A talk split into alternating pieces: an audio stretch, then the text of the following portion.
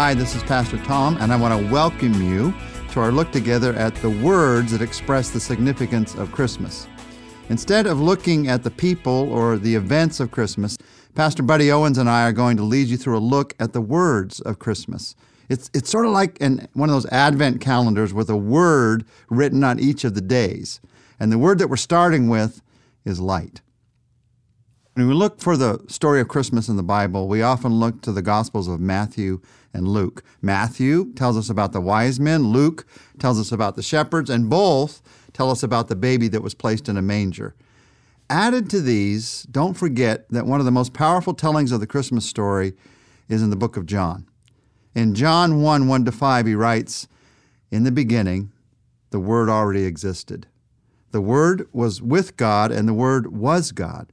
He existed in the beginning with God. God created everything through him, and nothing was created except through him.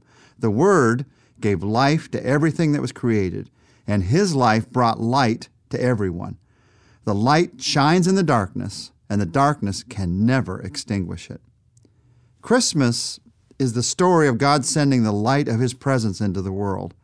I want you to notice very briefly five eternity altering truths in these first five verses of John. Number one, Jesus is the Word. As we look this month at the words of Christmas, there is no better place to start than in reminding ourselves that Jesus is the Word. Every word we're going to look at together this month is because Jesus is the Word. God created everything through speaking a word. He said light, and there was light. He said land, and there was land. And John reminds us that even before the words were spoken that brought the universe into existence, the Word existed. The Creator of everything was born into our world at Christmas. Number two, the Word is God. Jesus was not only with God before everything began, he was, he is God. The mystery of the Trinity means that God was born into our world at Christmas. Number three, the Word gives life. Just as Jesus gave life to all in creation, he came at Christmas to bring us the new life that we find in salvation.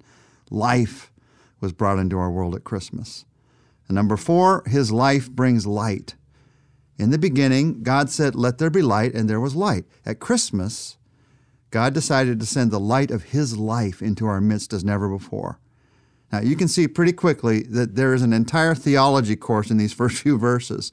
We've looked at the Trinity, and now we're reminded that Jesus is both God and man. He became a man so that he could bring the light, God's light, into our world at Christmas.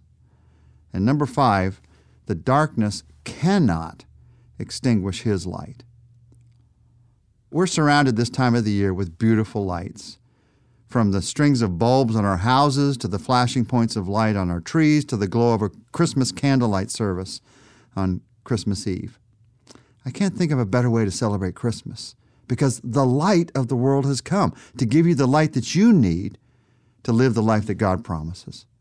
So let's pray together.